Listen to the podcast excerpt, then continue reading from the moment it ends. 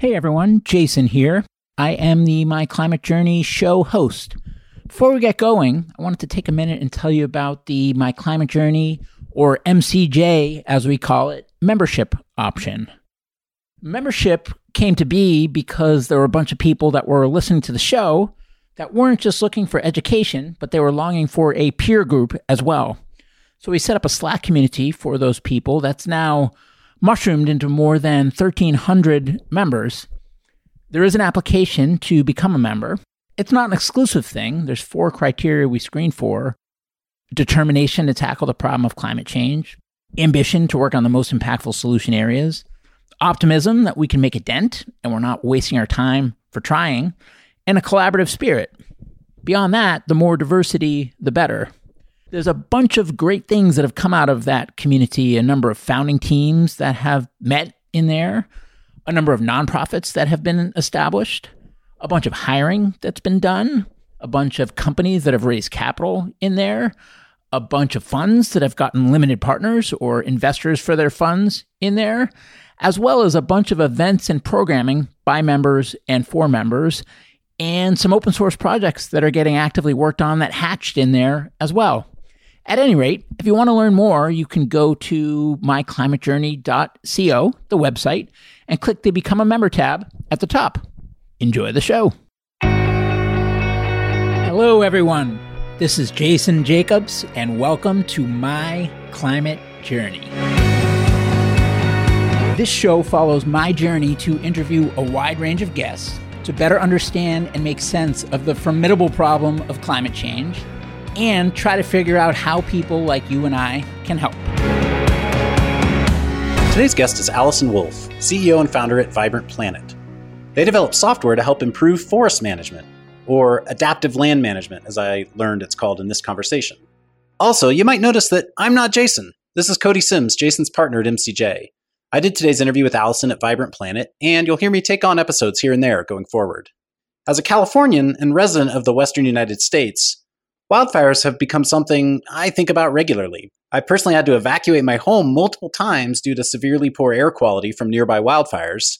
Luckily, not due to immediate burn risk, though too many folks have unfortunately experienced that too. And I have friends who've had their homes burned. In climate circles, we talk a lot about nature based solutions and forestry credits. This conversation mostly revolves around preserving forests. And yet, in the western United States, we not only need to preserve our forests, we need to heal them. Allison and I have a great discussion about the state of forests in the western United States, why wildfire severity is increasing, the roadblocks that have slowed progress on forest management, and the role that software and technology can play in unlocking collaboration. If you're curious about wildfires and their relationship to climate change, both in terms of how climate change is resulting in increased wildfire severity and how increased wildfire activity is creating feedback loops that reinforce global warming, you'll appreciate this conversation. And lastly, even in the face of some pretty dire numbers, I can't help but hear the optimism in Allison's voice about what our forests could look like in the coming centuries, given proper care and maintenance today. Allison, welcome to the show. Thank you for having me, Cody. Excited to be here. Well, I am so excited to learn from you. As you know, and many others know, I mostly live in California, in Southern California, and have been lucky enough to spend some of my summers up in Colorado, up in the mountains. And so knowing what's going on with our forests, particularly in the Western United States, is very personal to me and very personal to millions and tens of millions of, of people across the United States, obviously. And so would love to maybe just start. We're going to dive into your background. And boy, you've been working in this space for a long time and have tons of great experience that I want to learn about. And I know others do too. But I want to start by understanding generally what's going on with the state of our forests in both the United States and broadly across the world, if there's context you want to add there too. Depending on where you are in the world, the story differs. In California and Western US forests and a lot of Mediterranean Europe, we're seeing obviously this huge fire in France. I mean, a 25, 30,000 acre fire in France is a very big fire for them. It's sort of peanuts here in the US, but that's a big deal in Europe. Um, Australia obviously has these issues. So, in these fire adapted ecosystems, so these are ecosystems that grew with fire. And they've always had fire from lightning and had a fire interval of somewhere between five and 30 years, depending on where you are. in places like the Rockies, where it sounds like you are right now, in the high Rockies, you have more dense, lush forests. Borealis like that. Those are more like 100 year fire intervals. And when they burn, there's a lot of fuels because they've grown and they, they go real big. And so in these fire adapted forests, the situation is really that Europeans and then European Americans clear cut everything. In North America, we really did play out the Lorax story and clear cut all but about 4% of forest. So we really only have 4% old growth. And it's hard to understand that because we don't really know what old growth looks like. Like we get excited about the sequoias, but that's really what, you know, a lot of the Sierra looked like. We have these massive trees with very little ground cover. And there's stories of John Muir riding three horses wide through them. And now you can barely walk in most forests. Like if you drive up I 80 to Tahoe, if you're a Bay Area person, or up to Mammoth, if you're an LA person, you can barely get in there. They're so thick. And so we've got these really unresilient forests who are fighting for resources because we clear cut everything and then they all grew up at the same time. So instead of having different ages, different species, and clumps and gaps and kind of families of trees, as we read about in some of these popular books the last few years, we have these really thick forests and they're unnaturally structured and they're fighting for resources. So we're seeing disease take over and they're just not healthy. Then you add fire suppression to the mix and you get more fuels. So we've had a 100% fire suppression policy. It feels like there's tons of fires, but there's thousands of fires that we never hear about because they're put out within a few feet of run. There's only a few percentage of them that actually get out of control. And that's happening more and more because of fuels being so heavy in places where there didn't used to be fuels because fire used to roll through in that five to 30 year interval and clear out fuels and down branches and cull down the forest, killed off the babies, um, some of them to get to this kind of natural heterogeneity and structure. So we've basically we're responsible for messing up the structure of the forest fundamentally for for all these reasons. Then you add climate change to the mix, also human caused, of course, and you've got these tinder dry fuels. You've got overfueled forests, tinder dry, unhealthy because they don't have enough water and it's hotter. And you've got climate fueled winds where you've got these pressure gradients that are bigger off deserts and driving these really crazy wind events that picks fire up, fuels ladder it up to the canopy, and then these fires move in a wall and hit towns like we see in Paradise and the Dixie Fire, the Caldor Fire that almost took out South Lake. So that that's just sort of the new way things are happening in these fire adapted forests. In the Amazon, it's a different story where humans are clear cutting, so we're, we're deforesting there now, like we did in North America. There really isn't fire in the Amazon. It's like every 500 years you might have a little fire, and it's just kind of a wet, smoldering fire. So down there, it's clear cutting and burning the forest to create farmland, grazeland, um, cattle feed for a global cattle industry is really the big driver, and then illegal logging still. So that's a very different dynamic for why we're seeing forest cover loss. In the Western forests, back before humans did all this damage, when you had old growth forests and a fire broke out, what happened then versus what happens now when you have these dense dry forests that uh, and disease forests that exist today? Yeah, so you can imagine. So if you can picture a sequoia grove or a redwood grove, maybe, where you've got these really big giant trees, and the the fire adapted species do all these cool things. So they self limb, so you won't see any branches down at the ground. Fir trees have that, and fir has is an advantageous species that has taken over a lot of western US forests. So that creates ladder fuels because the branches go to the ground. But a lot of the pine species and sequoias it's really just a giant tree trunk with really thick bark. So they grow this very thick armor and they to handle fire. They want fire. So some of the species only their their seeds only pop from the pine cones if you have this sort of Goldilocks temperature. You have this have to have this good temperature, not too high because it'll sterilize the seed, but this just right temperature actually allows the seed to plant. And so they really were built to handle fire. The pine cones are round to roll down the hill and spread low intensity fire. So fire is also how carbon cycles. It's very different than a tropical forest. It's how nutrients cycle through the forests. And again, it's how the forest actually regenerates itself. It needs fire to plant its seeds. Due to the type of trees that are now in the forests and the makeup of their branch structure and the density of them, when fire hits a forest today, it spreads like crazy. Whereas before, when you're in a grove of sequoias or redwoods, you see these sort of fire licked bark but the forests maybe the fires wouldn't have gone as as wild and crazy and wouldn't have been as destructive. They were just natural parts of the life cycle of these forests. Exactly. And you might see a lightning strike in a big sequoia with one of those big carve outs right? Like that that's supposed to happen. That's normal. Yeah what's happening because we have so many fuels. I mean think about when you start a campfire if you've got a bunch of kindling and you've got a bunch of wind and you blow on the fire that's what we're doing in our forest. We have so much kindling in down branches and duff needles, et cetera, that hasn't been cleaned from low intensity healthy fire for 130 years. You've got all this kindling and winds and dry fuels, and they ex- they're literally exploding on us. So what we know what we need to do now. Where are we in the process of starting to do the right things in terms of forest management going forward? I presume the the age of runaway capitalism that's just clear cutting entire forests for the logging industry has been basically regulated away for the most part. And so now we're left with the aftermath of that and how to clean that up. What does that roadmap look like? One of the things that coming into this, so I'd done a lot of work on climate change in my past work. Coming into this space, this is a climate driven climate related problem, but it really is a big land management problem. So even if the climate wasn't changing, we'd still have severe fire. Climate change is just speeding it up.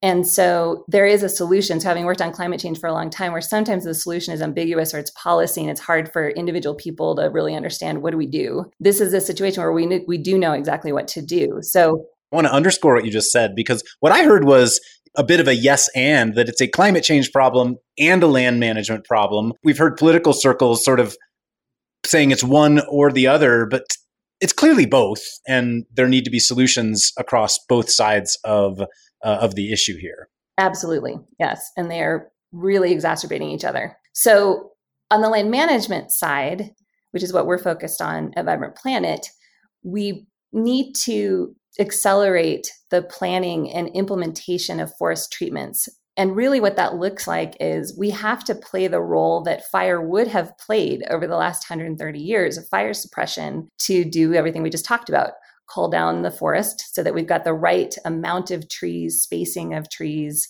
different ages of trees and species, and clear out the duff so that the seeds can plant and get rid of that kindling for the wildfire.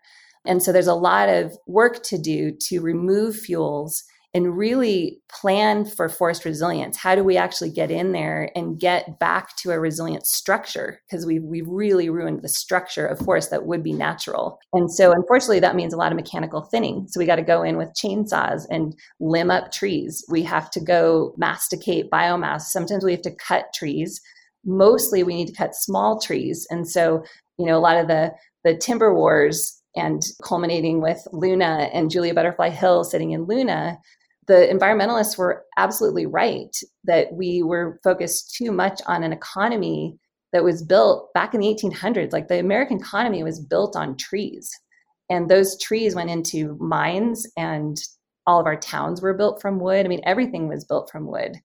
Isn't amazing? You know, the American economy built on trees in the 1900s, built on oil in the 20th century, and hopefully built on a clean, renewable economy in the in the 21st century. Yeah. So those big juicy trees where we play, played out the Lorax, we have those historic photos of like hundred men sitting on a giant sequoia, which just makes our skin crawl. You know, the environmentalists shut down the industry for good reason, and we did put environmental regulations like the National Environmental Environmental Protection Act to keep that kind of cutting from happening but we do need to pull biomass out now. So because because the forests are overfueled and if we don't pull some trees out and some of that duff and down branches we're going to lose the forests. And so it's a little bit of a mind twist because and it's very different because we've we've got our heads knocked against the wall on deforestation in a place like the amazon or indonesia where cutting trees really is bad. We need to leave those forests alone and they regenerate by themselves. We have to be more active in dry forests, in these temperate forests, and actually go in and we owe it to them and the other species in there to get that that resilient structure back so that they can make it through climate change and then ultimately help us make make it through climate change because they're playing a huge role in sucking down carbon for us. Do you envision 200 years from now that we have wild sequoia and redwood groves, you know, growing all up and down the coast of California and Oregon again? Yeah, the hope is, and it's so fun walking with a forest supervisor from the Forest Service. I mean, their mandate is resilience and all the ecosystem benefits of resilience, carbon sequestration, water delivery. 70% of water in the world originates in forests. And forests are playing this incredible role with just water, cycling water, filtering water before it goes to ag lands and and drinking water in cities like San Francisco or LA. And then they regulate global weather. I mean, half of the snowpack some years in the Sierra Nevada originates in the Amazon in the atmospheric river that the forest creates itself. And then it moves up to California and rains on us and snows on us. Forests are playing this incredible role. And so I do envision it's so fun walking through a forest with a forest supervisor and talk about what could we envision 500 years from now what should this look like? What did it used to look like? And what might it look like with climate change now? And how do we help them along? I mean, now everybody knows we're, we're in the adaptation realm of climate change now. So, how do we do that without over engineering forests? You go to Europe, and sometimes the forests feel unnatural there because they've done so much heavy management. What is the sweet spot between wildland and tending the wild? I often hear that you look at all of the different practices of forest management all over the world. And it's often forests that are managed by indigenous peoples that have managed to treat these forests the most effectively, I guess, presumably because capitalism hasn't come in and sort of dictated poor practices uh, escalating. I'm curious if you have examples of forests anywhere in the world that you feel have been managed well. Yeah, good question. One really good example is what's happening in Australia, where again, fire adapted Mediterranean forest type, climate type generally. And Aboriginal fire, where Aboriginals are managing with fire just as indigenous peoples here in the US did for 20,000 years. So, an interesting story that I learned from Mike Sweeney at the Nature Conservancy, he's the head of the California chapter. In North America, indigenous people and trees arrived at the same time after the Ice Age.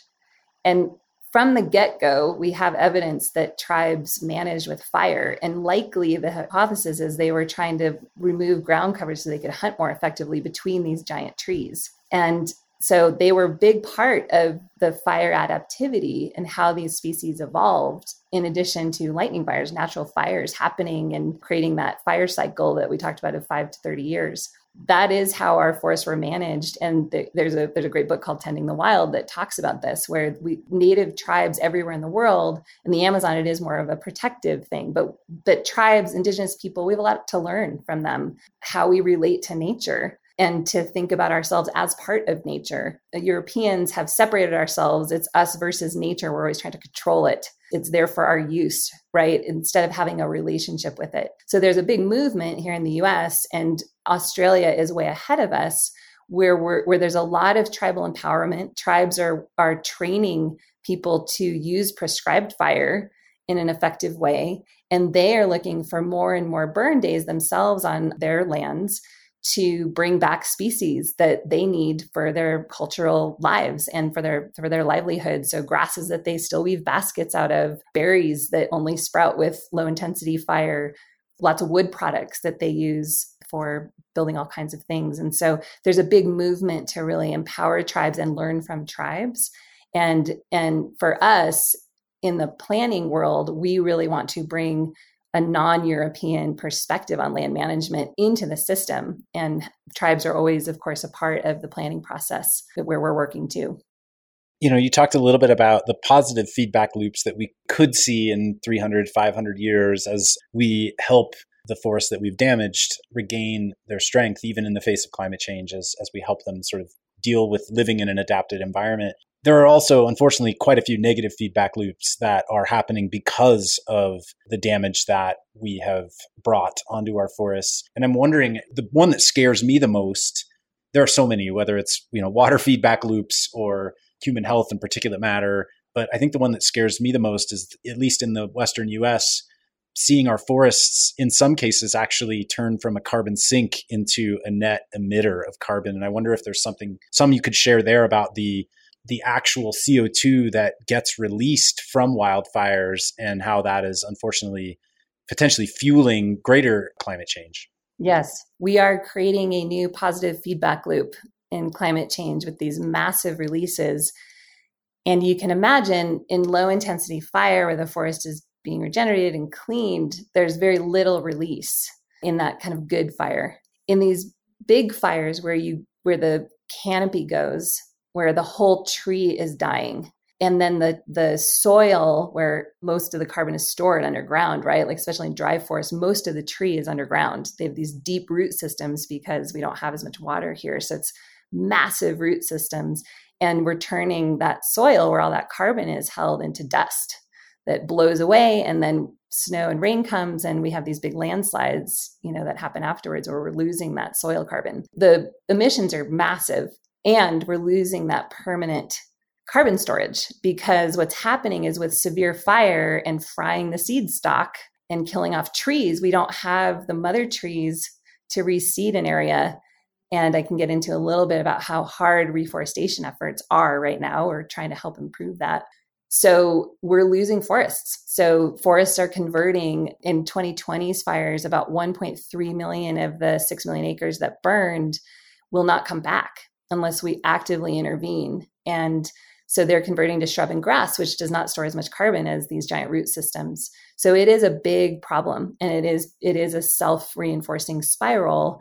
And just to give you a sense, in California, between 1985 and, and 2021, California lost almost 7% of its tree cover. And that's becoming exponential. So within the next 10 to 20 years, California won't have many forests left. And a big percentage of that will not grow back because of this really unnaturally high severity due to the fuel loads and climate change. So it's it is catastrophic. It's what it's what propelled me into this space. Somebody had to do something about this to, to speed and scale restoration. It's so frustrating to watch this happen when we know what to do. We just have to do it faster and with more information maybe hitting on California. I know in the last few years, primarily I think due to settlements from PG&E from some of the fires that broke out at the end of the last decade, there is now quite a bit of state funding going into forestry management, significant billions of dollars in a way that wasn't there previously. Maybe start to talk about how are both state governments and federal governments starting to go on the offensive here to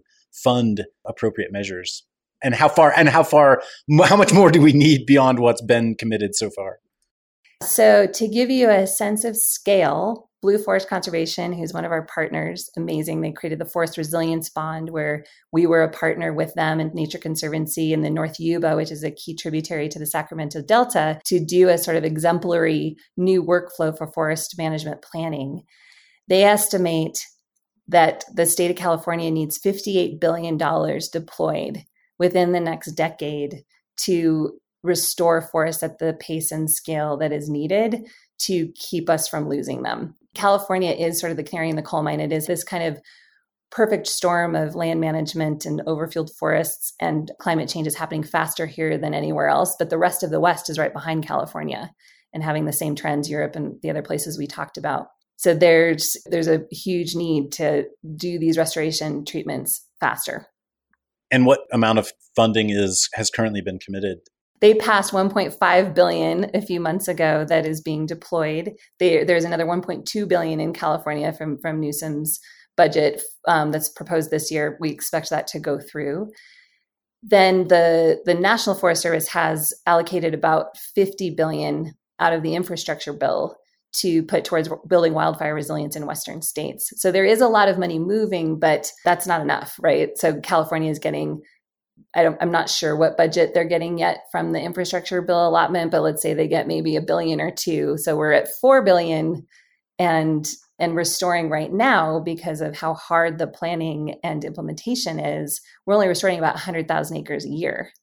And we only have 10 years to restore about 22 million acres. So the math isn't working.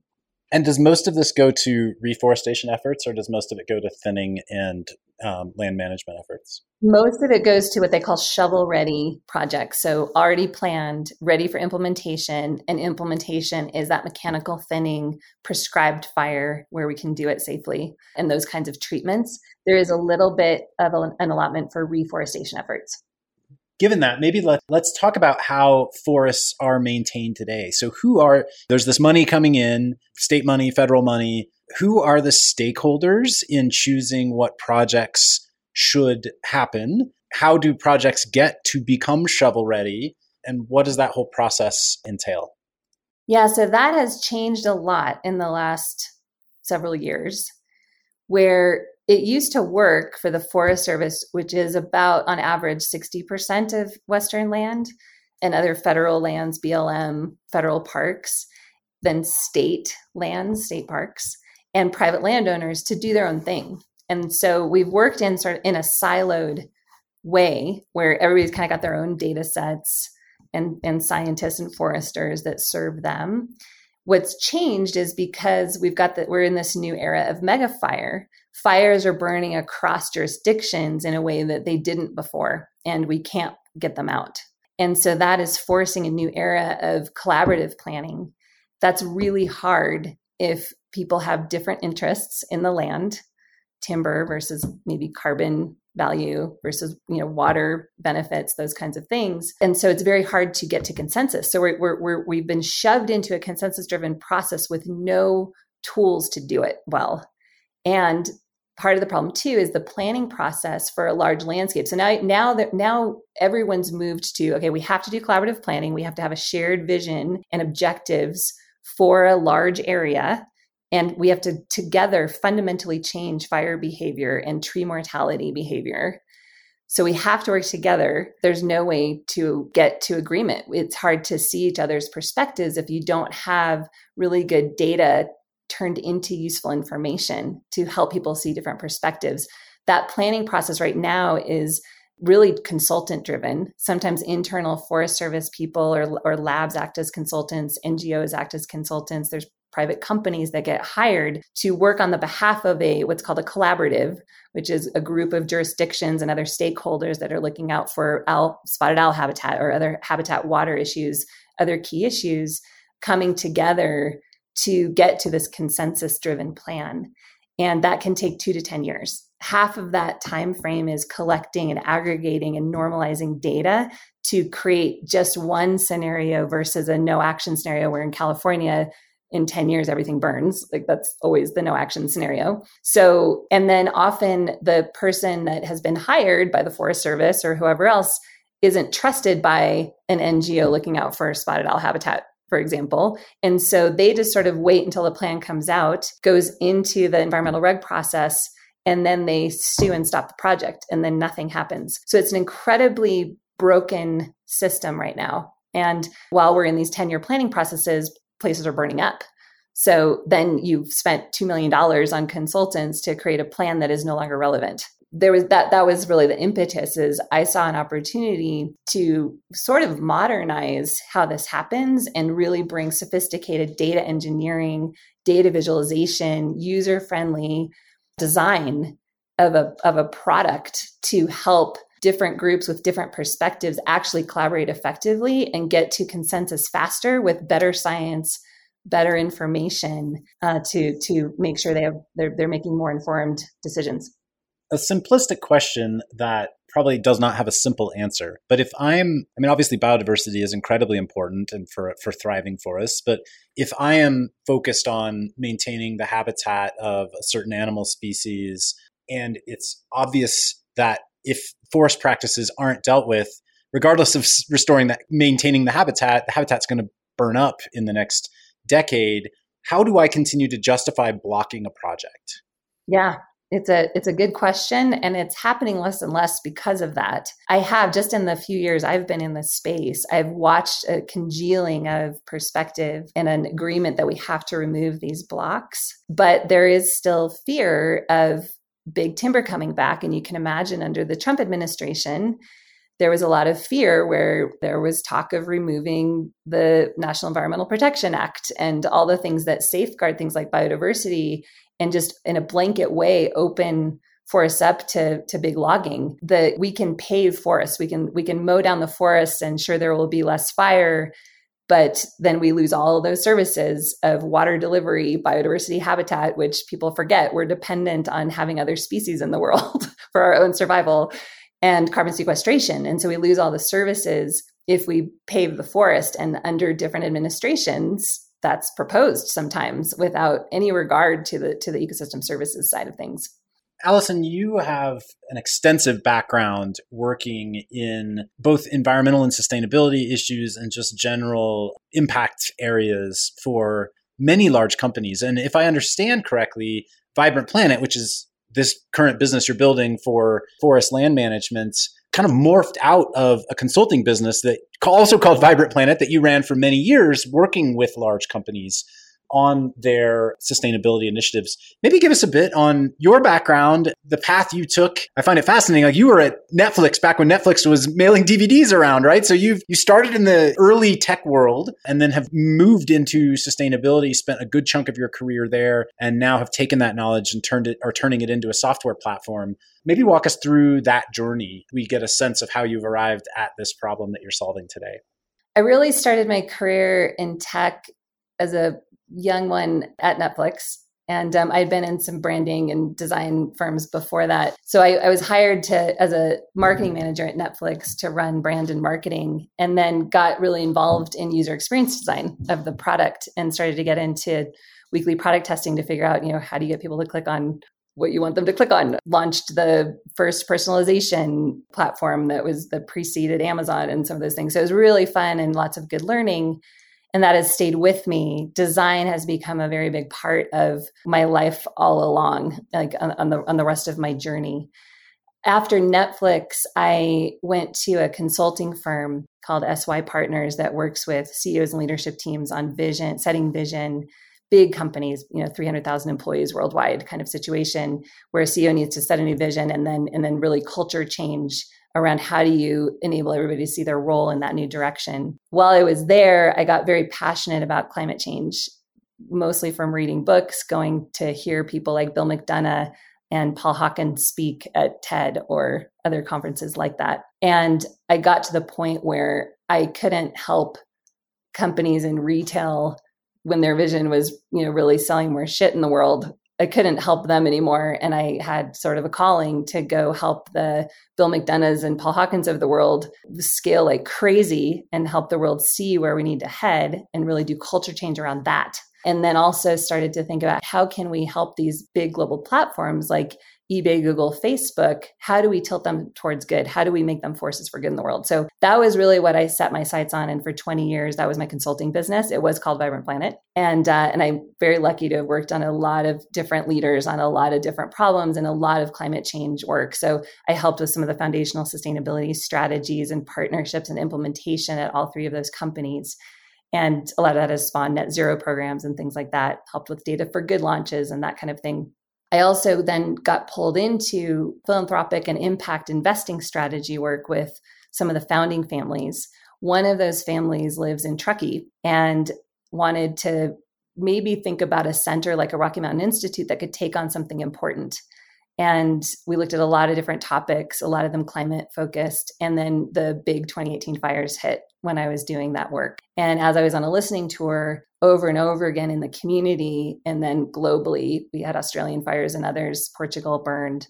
I started to just ask a lot about what, tell me about this fire problem. What is the actual intersection between land management and climate change? And what can be done about this, if anything? And at the same time, I was working with Paul Hawken to help launch Drawdown when the book came out and was learning a lot about nature based climate solutions in the mix. And I had been part of renewable energy and the kind of tipping point we had reached there. And I was getting increasingly passionate about okay, how are we going to pull all this carbon down now?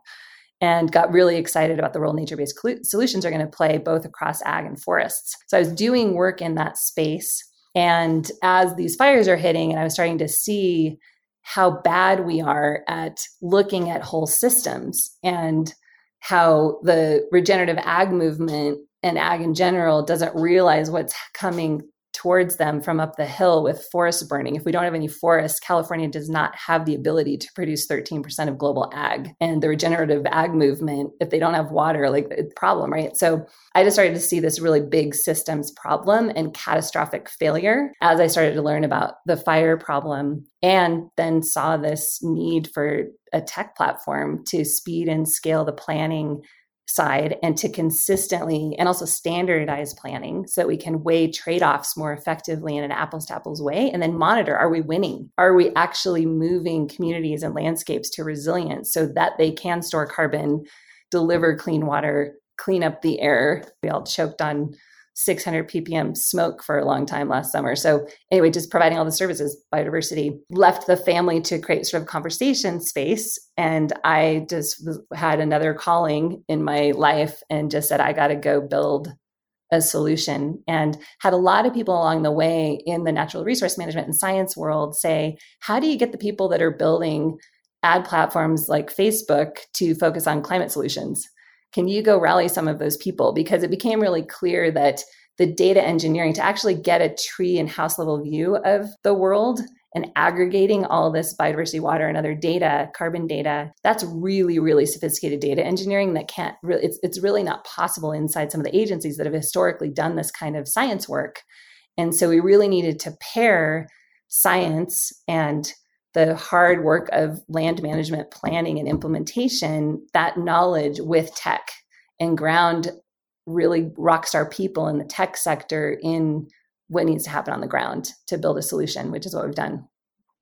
Fantastic. And so you went out and sort of did this customer discovery and decided you needed to build a tech solution. What problems did you uncover that tech needed to solve?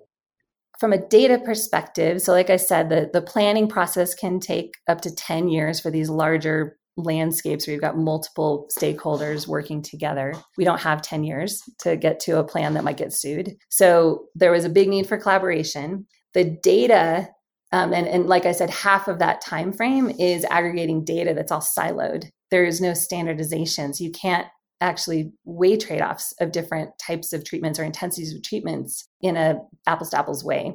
So that was a problem. The data that was available for vegetation doesn't downscale. So we only had like USGS data that's 30 meters. You can't downscale that to make tree and house level decisions. So there was this massive data gap that ideally government would be filling, but they haven't yet. And the need to normalize that kind of tree level view of the world with carbon, water, and other types of data that can then be put into a collaborative management system. And, and the ability using the power of tech and the cloud to be able to run as many treatment scenarios as you want. So, like I said, in the kind of paper based planning process that happens today, you might have one or two alternative treatment types and a do nothing scenario that shows everything burn and that's all you got. So with our system, I saw a real need to be able to weigh lots of different trade-offs of lots of different options, model them out 30 years. How might this treatment fare in fire probability and climate change 30 years from now? What could this look like to inform the decisions we make today? And none of that existed.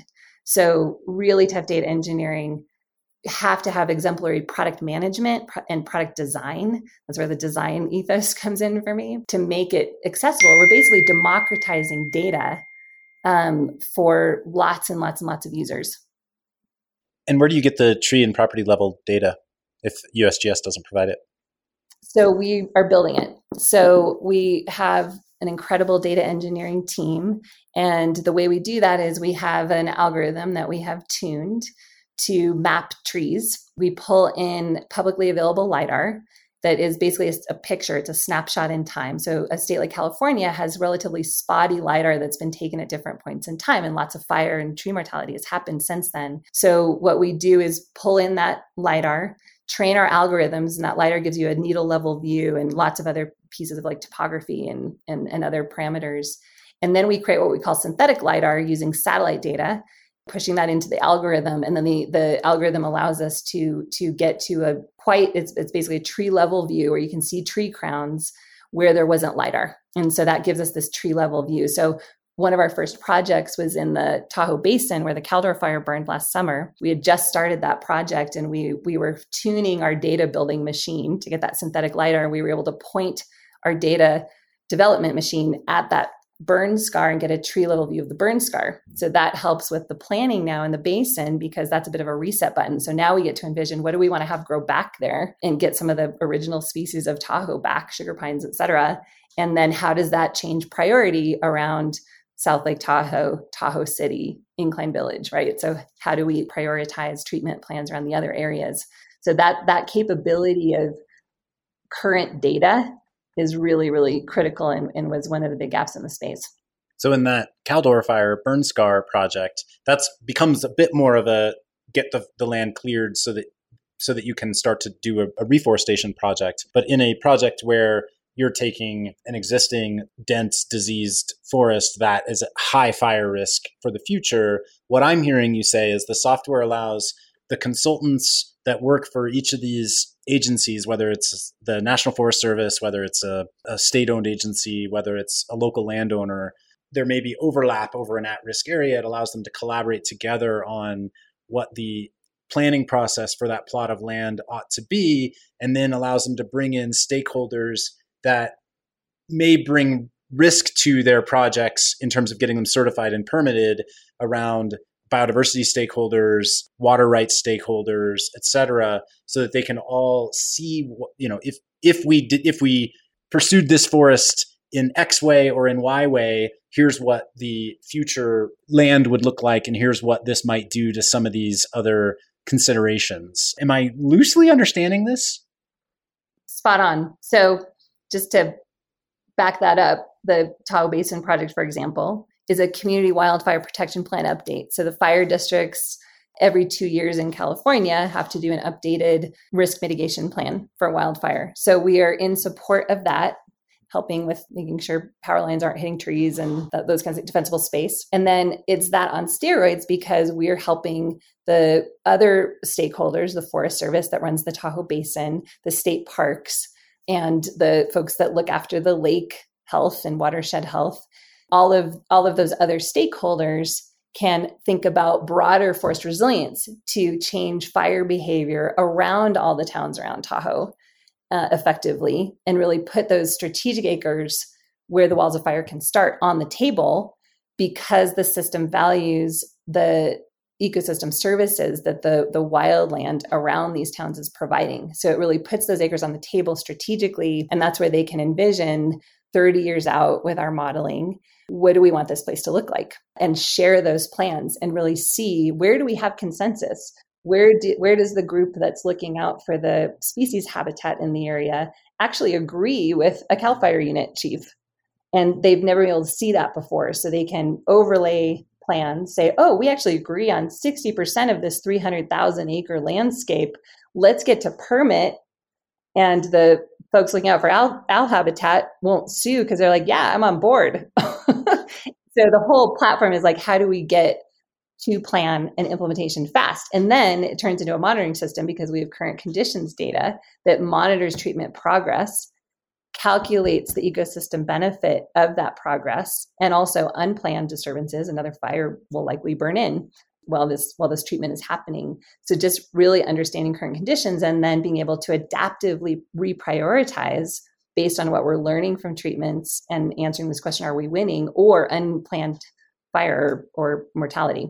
From a product perspective are each of these stakeholders logging in and actors in your product and are each of them paying you as paid customers or do you have some kind of uber project manager who is getting their inputs on clipboard and then inputting them into the software and is also the one sort of paying you for the product a little bit of both okay so right now there are sort of block grant type grant systems coming out of Natural Resources Agency, Department of Conservation, CAL FIRE, that go to this collaborative planning process. So an NGO or a state conservancy will apply for that money.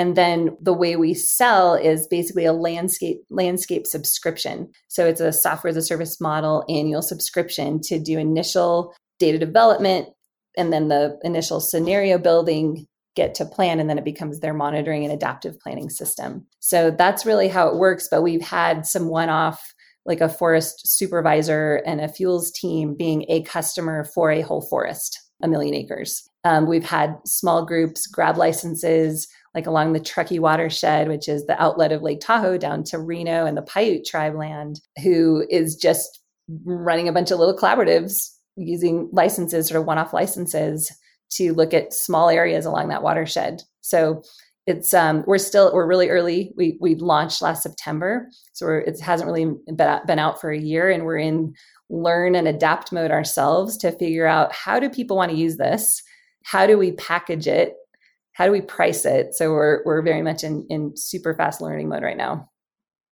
Are there market incentives as well at play here? You know, whether it's around the voluntary carbon markets or the like that also are pushing more actors to want to follow these practices? I mean, it sounds like we're in crisis mode more than keep everything in harmony mode. But I'm curious how the evolution of forestry carbon credits and whatnot also factors into wildfire resiliency.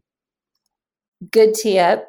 Big push for us is to build out tools now. We have a design for a tool set that will help automate what is also a PDF Excel spreadsheet driven process to plan forest carbon projects we have recently brought on board a scientist named Dr. Catherine Duffy, who was hired 10 years ago by National Forest Foundation, which is the nonprofit arm of the Forest Service that does a lot of work moving private capital for water, like Coca Cola, beer companies, to forest restoration projects. In fact, they were a big part of the North Yuba project that I that I mentioned earlier, moving water money to the ground for forest treatments. And so they commissioned Catherine to create a carbon methodology for fire adapted forests, which just got submitted last week to Verra to become a Verra standard. And so, and then Vibrant Planet is building a tool set for project developers that want to optimize their land management plans for carbon finance, all in the name of what we talked about earlier. We know California needs about $58 billion of finance to actually increase the pace and scale of restoration and get that restoration done in time. We've got a few billion dollars. We have no choice but to unlock private markets to get this work done and you don't tend to forest once these forests have to be tended like the native tribes did for for 20,000 years. Over time we can move to more prescribed fire. Once we get the forest back into a resilient state where it can take fire again we'll be managing more and more with with prescribed fire like the tribes did. But it's costly. And so we're going to have we have to have a long we have to have an ongoing massive budget for forest tending. So we have to unlock private finance. We come to the carbon market with a lot of skepticism, as I'm sure you do too. Forest carbon is, has been very difficult and wrought with politics, and it can create a lot of bad incentives to keep polluting. We come in eyes wide open, but we feel like it is sort of a necessary evil, if you will. And so we're working very hard to do it right and really facilitate that in these fire adapted forests. And I'd love to hear for your business as well. You've been building this as a software company for a couple years now. You've funded it most recently with a sizable seed round. Maybe share a little bit about how you're capitalizing the company and what your plans are on that side of things going forward too. Yeah, so we have raised about 17 million to date. We did an announcement that bundled a sort of round last summer, a round we just did, which was a, an equity round into one big announcement. We have some really interesting funders behind us that we're very proud of. Folks like Earthshot that have John Doerr and Laurene Powell Jobs and some other great people behind them. Grantham Foundation, which is one of the biggest climate funders in the world. New folks like Valia Ventures that funded things like Thrive Market and Ecosystem Integrity Fund. One of the partners is a forester trained in Yale and operated as a forester. And it's been very validating to have him say, I've been looking for this for 15 years. So we're really proud of the funders. We've got a really supportive group behind us of climate tech and natural resource oriented folks. And so, yes, we are a venture funded SaaS company right now. In the future, we've got a lot of downstream market opportunities like unlocking carbon markets. So if we can get the project supply built through our SaaS model, and then we can help facilitate carbon finance through a platform that we will build once there is enough supply and take a piece of that transaction revenue, that becomes a really interesting business. There's also downstream biomass markets. There's a lot of water money, biodiversity money is coming. Um, workforce, like, can we help match projects to qualified workforce and create sort of a gig economy for restoration? So there's all kinds of downstream market plays for us that uh, that investors are excited about. In the meantime, we're you know we're we're in a very hard business. We're mostly B2G or selling to customers that get government funding to do restoration work. that's a very hard, slow flywheel. And it is like we're turning the crank, we're getting the proofs of concept landscape by landscape and telling the stories of impact. And the good news is the flywheel is turning, and we have a shot at becoming sort of a, the standard system for land management and monitoring and really standardizing how that happens with, with standardized data and trade off weighing and resilience frameworks. And what I get excited about is ultimately we can help answer the question of is this community, is this landscape resilient? And what does that mean in terms of carbon, water, biodiversity benefit and avoided losses for insurance companies and all kinds of things? So we can really start shaping this idea of, of resilience. And I know for many people, wildfires is their personal trigger for why they start to care about climate change. For many of us who live in the Western United States, it's become a very unfortunate reality every year that is in our face and makes living harder. It makes all of us question, do we want to keep living here? It makes all of us question what's going to happen to our property values? What what are my children going to experience in terms of air quality? And so I have to imagine there are a lot of people listening to this today that are personally triggered. And a lot of listeners at MCJ are very talented people in the technology industry or other parts of the, the climate ecosystem that are wanting to come in and contribute their personal skills. So for anyone listening today who is interested in, you know, what you're building at Vibrant Planet, where are you looking for help right now? Yeah, so we are hiring a head of sales. So really to help us systematize a bunch of uh, our trusted former insiders from Forest Service, BLM, EPA have done a great job getting us to where we are, improving ourselves and, and getting the platform seated. Now we have to systematize that and think about customer success and operationalizing sales. So if anyone's interested, I am all ears and looking for someone really great, ideally that has some government background. The other thing too is we're also looking for non-dilutive capital opportunities. In fact, I listened to your podcast with with Joel um, from Climate Finance Solutions. I had a call with him this morning. He's mapping the non-dilutive space for us. So thank you for that, MCJ. Really excited about where can we get. We're in a high risk hard business and so where can we get capital to help us build out an mvp product for the mrv system for carbon the measurement reporting verification system and can we make that a public good through a grant as well? And so we're looking for those kind of non-dilutive capital opportunities. That's another area. If the community has ideas for us pockets of government funding private foundation funding that is wanting is looking for high risk solutions to climate and nature based climate solutions we're all ears. Allison anything i should should have asked that i didn't ask? A million things. This is a complex, big, hairy, audacious thing we've taken on. I think the, the thing I want to leave people with fire is personally affecting so many of us.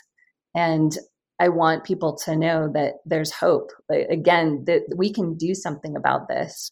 But we as a company and others in the space that are thinking about biomass industries and doing the work of getting fuels out of these forests and helping to restructure them, like Earthforce IO and others, we need a fast focused set of funders and help funding pilots to to prove that this stuff works. We don't have time for the slow prove yourself over time. You know, we, we don't have time for that. So this is a this is a high risk, like jump in with both feet, all hands on deck moment, or really do face catastrophic failure. But we know what to do. We just have to do it at speed and scale. John Doerr is right. This is one area where we got to go very, very fast. Well, I, I, admire and appreciate the spirit of optimism that we can do this. We just we just have to decide we want to do it collectively. You know, certainly that's something MCJ stands for is trying to help uh, shine the light on what these solutions can be. So, Allison, I super appreciate you coming on today and sharing more about what you're building and the impact it can have on not just those of us in California, but all of us due to the um, importance of the Western forests and Mediterranean style forests across the world to food, water, and livelihood, both of humans and all of the biodiversity that lives within them. So thanks for your time today. Yeah, thanks for having me. And it is true, forests are a big part of sustaining us. So we, we've got to get after it. Fantastic. Thanks, Allison. Thank you for having me. Fun conversation.